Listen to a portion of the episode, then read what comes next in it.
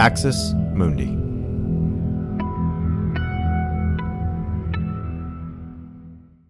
You're listening to an Irreverent podcast. Visit irreverent.fm for more content from our amazing lineup of creators.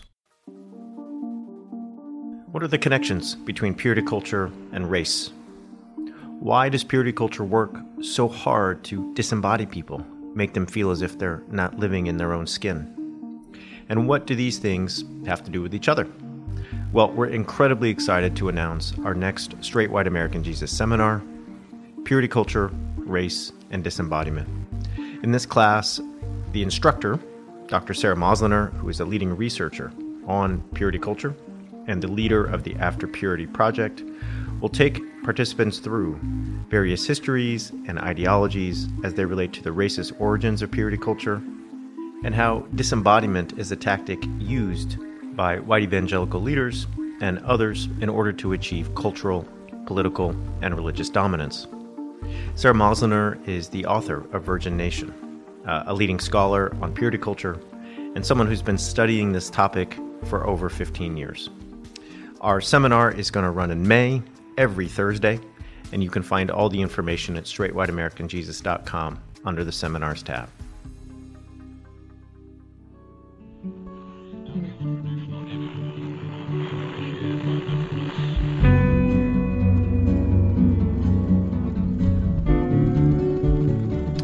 Welcome to Straight White American Jesus. My name is Brad Onishi, faculty at the University of San Francisco. Our show is hosted in partnership with the Capps Center, UCSB, and here today with an amazing guest to talk about uh, like a fascinating, fascinating topic. And uh, I'll tell you, friends, I do this, you know, as you know, uh, on a weekly basis. I read a lot, and there's just times you come across a topic that is not only like incredibly relevant for our public square and our contemporary political situation, but that just like you were just personally like, hey, what is going on there? And that is what we're going to talk about today with Dr. Brian Kaylor, who is uh, the the editor and president of Word and Way, is a Baptist minister, uh, has a PhD in uh, political science communication, uh, has written everywhere from uh, CNN, Houston Chronicle, Kansas City Star. Uh, St. Louis Dispatch, all over the place, is a is a highly sought after commentator and uh, podcaster and and host and all kinds of things. Uh, has written a number of books, including "Vote Your Principles," "Party Must Not Trump Principles," "Sacramental Politics," uh, and uh, and so on. So first, let me just say, Brian, thanks for joining me. Well, I think Brad is a longtime listener, first time guest, so this is exciting. well, that's that. I'm. Uh, it's flattering to know you listen, but uh, super glad that you're here. And uh, we're here today to talk about the Unification Church. Now, some folks out there are like, what is the Unification Church again? And you all might have heard about it when you were younger, the 90s, the 2000s, as the Moonies. And, and it's not a word that's used as much anymore, but the Moonies are a church that the Unification Church starts in Korea. Uh, some of you might remember they're known for mass weddings, that there's these images of like thousands of people getting married at the same time. Um, but let me just start at the beginning, Brian, just so we make sure everyone listening kind of has a baseline. Like, what is the Unification Church and what makes it kind of distinct from, say, uh, what we might understand as mainstream evangelicalism or mainstream Protestantism in the United States, in Korea, or anywhere else?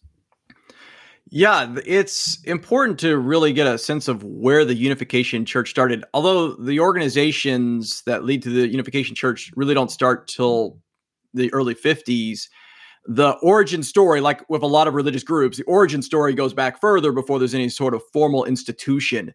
So the origin story goes back to 1936 to an Easter Sunday, and this is the way that the Reverend Moon, who the late Reverend Moon, who founded the Unification Church, would tell the story later that he had an experience on that Easter Sunday as a 16 year old with Jesus.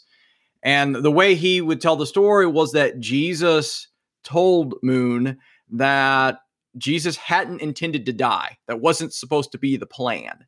And that instead he had come to create the true family uh, with his perfect bride, and things went awry.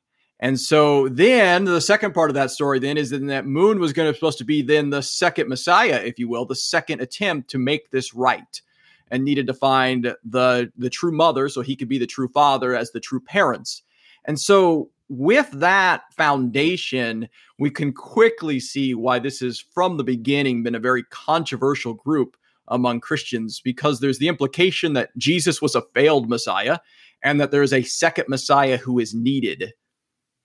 I, I, you know, I'll just tell you, I was telling you this before we started recording that I grew up as an evangelical in the 90s, and I remember there being tracts and literature that basically warned us about the Unification Church and said it, it's it's in line with what our leadership considered to be quote unquote cults, like the Jehovah's Witnesses, like the Latter Day Saints, like this, you know, fill in the blank, and you know, one can see theologically the kind of unorthodox facets here, as you just said, that if you if you in a in a Christian context ever start talking about Jesus a failed Messiah, Jesus as wanting to have a spouse, uh, and then someone else becoming a second Messiah or something close to it, you're in you're in pretty you're in territory that's going to lead a lot of Christians theologically to say, nope, beyond the pale, we can't accept this. That's not going to work, right?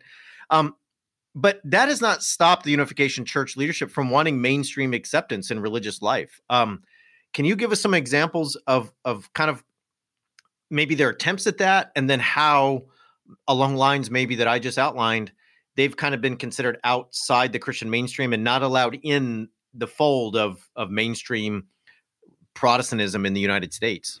Thanks for listening to this free preview of our SWAJ episode. In order to get access to the full episode and so much more, Become a Straight White American Jesus premium subscriber by clicking the link in the show notes. It'll take you like two clicks, I promise. In addition to getting access to this episode, you'll have access to the entire SWAJ archive, over 550 episodes. You'll also get an extra episode every month, ad free listening, Discord access, and so much more. All that for less than six bucks a month, and it helps us keep our flag up and continue to safeguard democracy from religious nationalism, extremism, and rising authoritarianism. Check it out. It's not hard, I promise.